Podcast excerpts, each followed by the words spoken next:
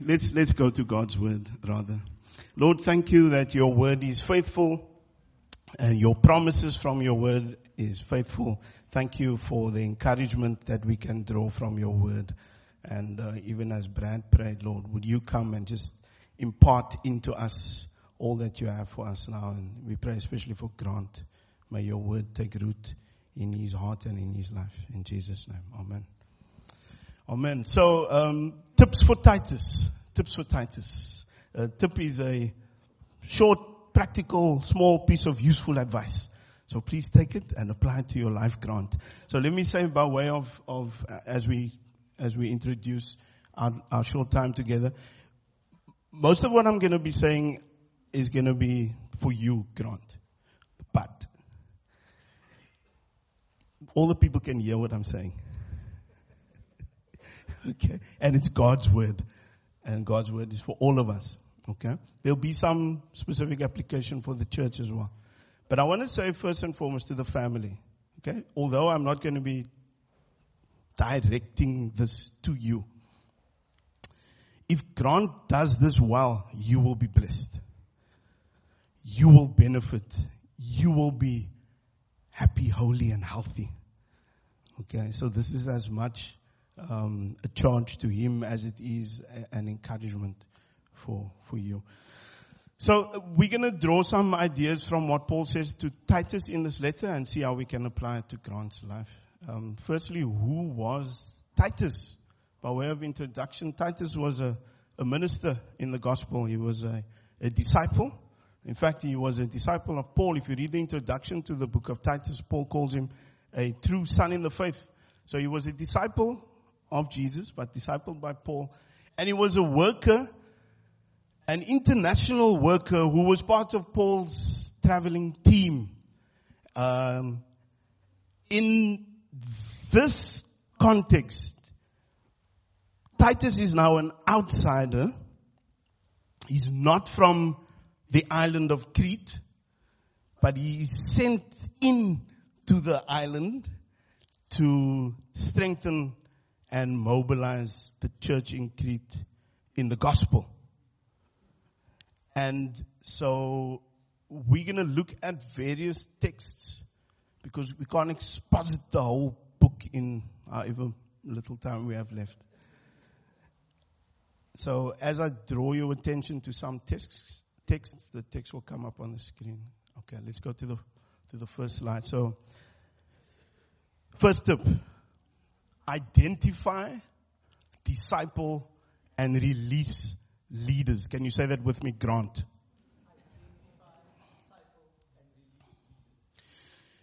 Titus 1:5, Paul tells Titus, put in order what was left unfinished and appoint elders.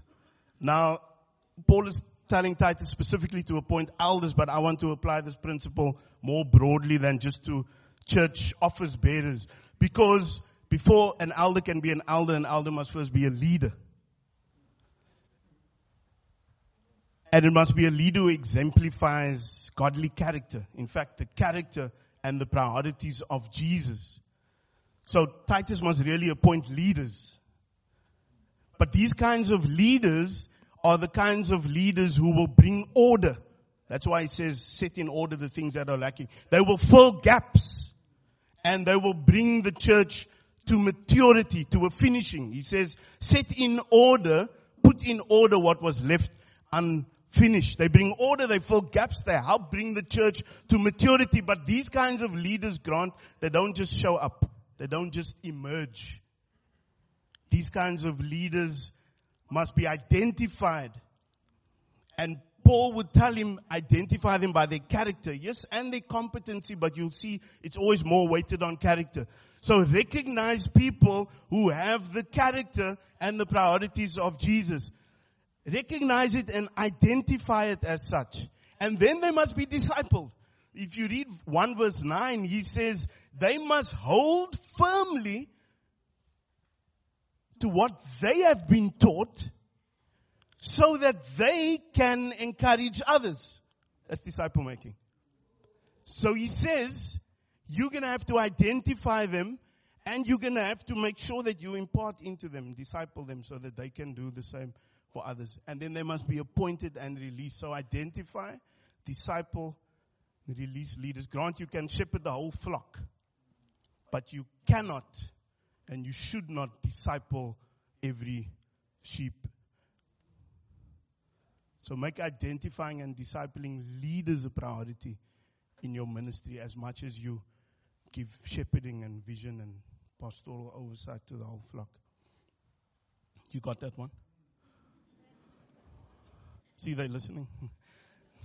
they're listening, brother. Right, the next one. Rebuke for spiritual health. This is a nice, easy one, so we're just going to go through quickly. Rebuke for spiritual health. Chapter 1 verse 13. This saying is true. Therefore, rebuke them sharply. Who's the them? The them in this context is the church. Rebuke them sharply. Why? So that they will be sound in the faith. The word sound means healthy, in good working order, in sound condition, good condition, right? In balance. It means to be free from debilitation. In other words, handicap. It means functioning completely, holistically, with all the parts working together. It's healthy. It's balanced. It's sound. It is the opposite of having a debilitating sickness. Grant, rebuke is one of the ways in which God's people can become spiritually healthy or sound in the faith. Especially, and this I'm taking straight from the text, especially if God's people are, if you read the rest of chapter 1, rebellious, full of meaningless talk, deceptive, disruptive, liars, evil, lazy, and self-centered. Not these people here. other people. the people in the other services. It's those eight o'clock and those six o'clock folk. Not these folk. These folk, not that. When you rebuke them, you rebuke them for their own growth. I like your, I saw a status update or something recently. It said, bold, kind, and humble. That's what this is about. You're rebuking them for their own growth and their own health and the soundness of the faith. I promise you, if you rebuke people who are fitting into some of those categories, it will be well with your soul and your families. You won't be carrying a lot of drama in your heart and in your mind. Rebuke them. It's going to help them grow. Is that okay? Can we say stuff like that here? Well, it's too late. Okay, next one. It's just some tips. Tip number three. You got tip one and two, Grant? What's tip one? Tip two? Tip number three, create a disciple making culture. Once you get into Titus 2, and we're not going to read this for the sake of time, but from verse 1 to 10, Paul teaches Titus to create an environment and a, a, a culture for disciple making. But when you look at that passage, you'll see that the kind of disciple making that he's encouraging him to foster is intergenerational. It's intercultural based on the setting of the church and even based on who he is. And it's interclass. Let's, let's talk about that briefly. Intergenerational. Why do we say that? Because when you read Titus 2, he says the, they are older men and they are older women and they are younger men and they are younger women and they're all part of the same community. Okay? And he says, older men, be a certain way so that you can teach the younger men to be a certain way. He says the same to the older woman. Be a certain way so that you can teach the younger woman to be a certain way. Be and make disciples. That's, that's the charge. That's the mandate. But you need to create that environment. You need to create that culture. Okay? The, the, the culture in the world today separates generations and keeps generations away from living and learning together. You need to create a culture where people can learn from each other both ways. And when we talk about disciple making, we're not just talking about find a mentor We're talking about the process of disciple making we see in the life of Jesus, where he brings the lost to himself.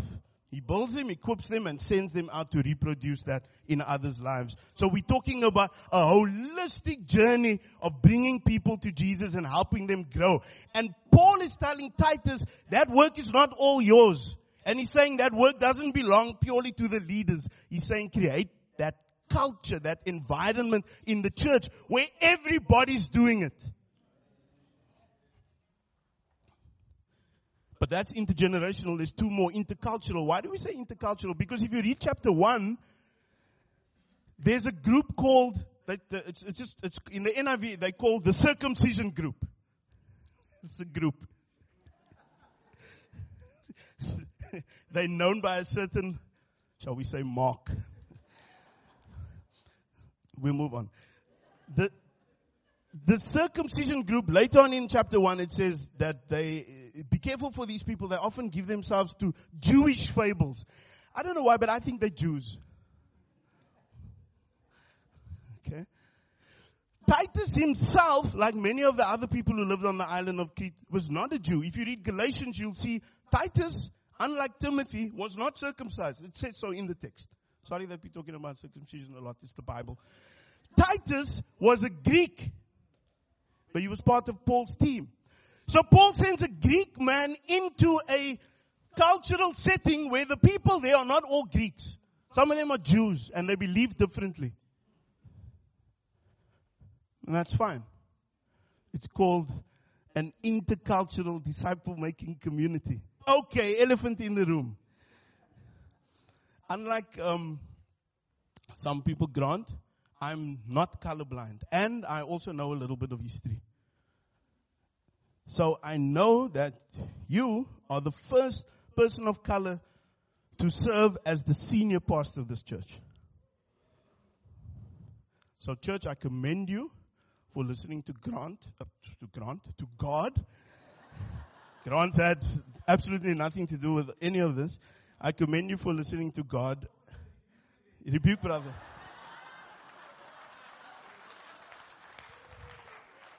Good. It's good. I see you listening. you, they taking. I, I just want to say, whoever the time, it's them that's taking my time. It's not me. But I commend you, church, for listening to the Lord, and Grant, I commend you for um, your openness to respond to God's call. It's not the church's call; it's God's call. But let me assure you, this is not the end of your or the church's journey towards godly kingdom transformation. We're not talking about political transformation. We're talking about the coming of the kingdom in and through the life of this church. So, Grant, just like Titus, you are now coming in from the outside into this church's culture, social culture, organizational culture. When I, said th- there were three issues of of, of uh, uh um, the need to create this disciple making culture. There's intergenerational, there's intercultural, but if you, if you go further into chapter 10, you'll see there's also what we can call interclass. Well, what do we mean? There were slaves and masters. In fact, Paul tells Titus to teach the slaves to stop stealing from their masters because obviously the masters had something that the slaves didn't have. Okay? So there's an inequality of resources and an inequality of, of power there's those who have it and those who don't. Resources and power. So what does he tell him? He tells him, no, just create this culture where everyone, different generations, different ethnic and cultural groups, different socio-economic groups, they are all taught to follow Jesus, to love Jesus, but they all have different ways of looking at the world and making sense of the world. And yet, he tells them, help these people in this environment to learn from each other and follow Jesus together.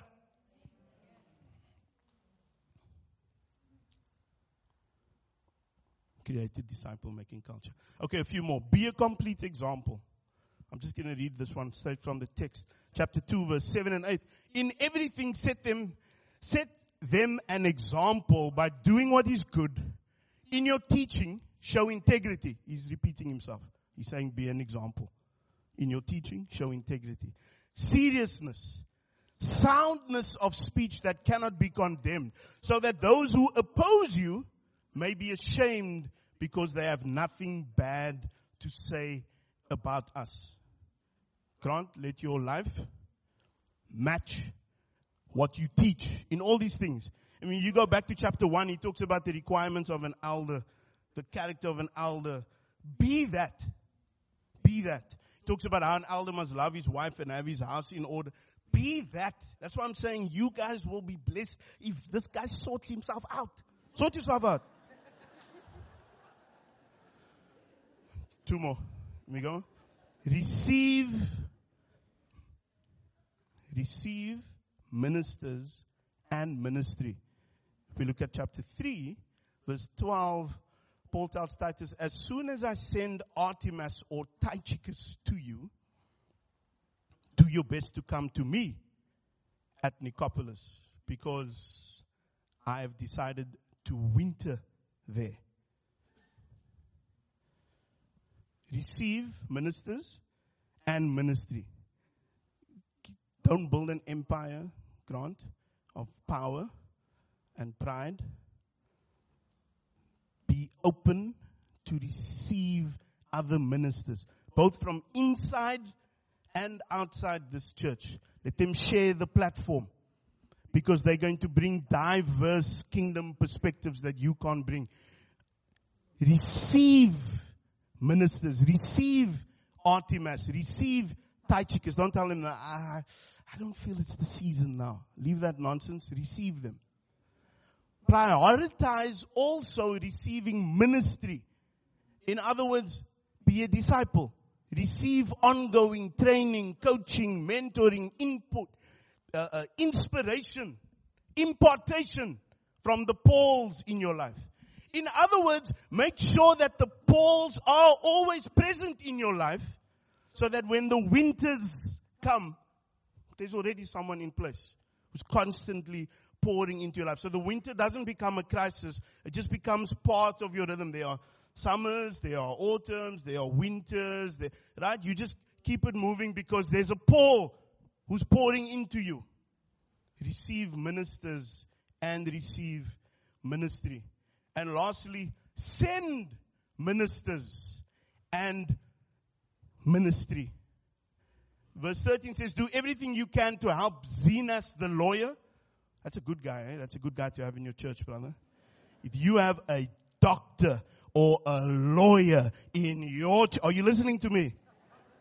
Paul says, send them. Don't keep them. This is not empire building. And this I say to everyone else who might be listening. We are not in empire construction initiatives here. This is God's kingdom. So you send Zenas the lawyer and Apollos. You know anything about Apollos? He's an amazing speaker. Send them on their way and see that they have everything they need. Our people must learn to devote themselves to doing what is good in order to provide for urgent needs and not live unproductive lives. Okay, let me give you a break. Church, are you still there? Church, don't be citizens of an empire. We've been invited to build God's kingdom, not to build an empire. We're not building an empire of comfort, an empire of familiarity, or an empire of security. Ministry and mission exists within and beyond these walls. That's why we send. So what does that look like? It looks like sending your best. You send the lawyer. You send Apollos, that gifted orator. You send your best and your most valued and your most gifted and you make sure that they are resourced.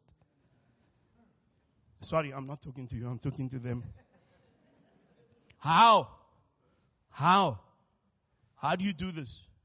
Church, devote yourself to doing good. Do good in the church. Do good in the world.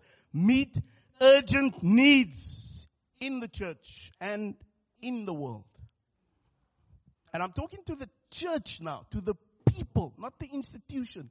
Because you don't have to wait for the leaders to organize some kind of project before doing good starts. You can hear what the Spirit of God is saying to you according to the Word of God and you can do good. You can meet urgent needs. And if you're part of that, like uh, intercultural, intergenerational, inter all that stuff, then you're going to become more acquainted with the needs and you'll be able to meet those needs. And that's why we pray God's kingdom come, not our empire come. We pray may God's kingdom come within and beyond these walls. Grant, you have always had, uh, how did they say, proverbial big shoes to fill. Right? Starting with the shoes of the gentleman behind you. Okay, and now the shoes of the Ellis Andres. See, I said I know my history. The John Brooms. The John Bassons. Uh, but I've, something I've admired about you is that you, you don't actually try to fill shoes. You, you rather stand on shoulders. And so I encourage you, extend their legacies, just as you've done with your fathers. Extend their legacies by learning from them and standing on their shoulders so that you can see and capture vision for God, for this church, for its community, and for its kingdom mandate. Oh my word, there's a lot of people up there. Sorry, I didn't even make eye contact. Sorry, hi. Thank you for listening. Wow, now they're waving at me. okay. So in summary, tips for Titus, and then I'm, and then I'm good, Brad. Identify and disciple and release leaders. Rebuke for spiritual health. Create a disciple making culture. Be a complete example. Church, would you, would you join us? Can you say the, these last two together? Are you ready? Read. Receive ministers and ministry send ministers and ministers. Let's do those last two again. Say, receive.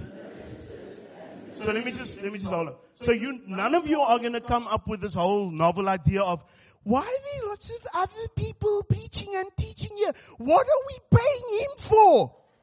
That's not, that's not going to happen now because you are all on the same page. We're going to receive ministers and ministry. I don't know whose voice I was doing, but okay. This is a collective nag. Like, okay, and the last one together. Send ministers and ministry. Lord, we just ask that you would impart these words by your Spirit, impart these words into Grant and also into Lenny and Daniel and Joel. May they be strengthened and encouraged for the road ahead. In Jesus' name. Amen.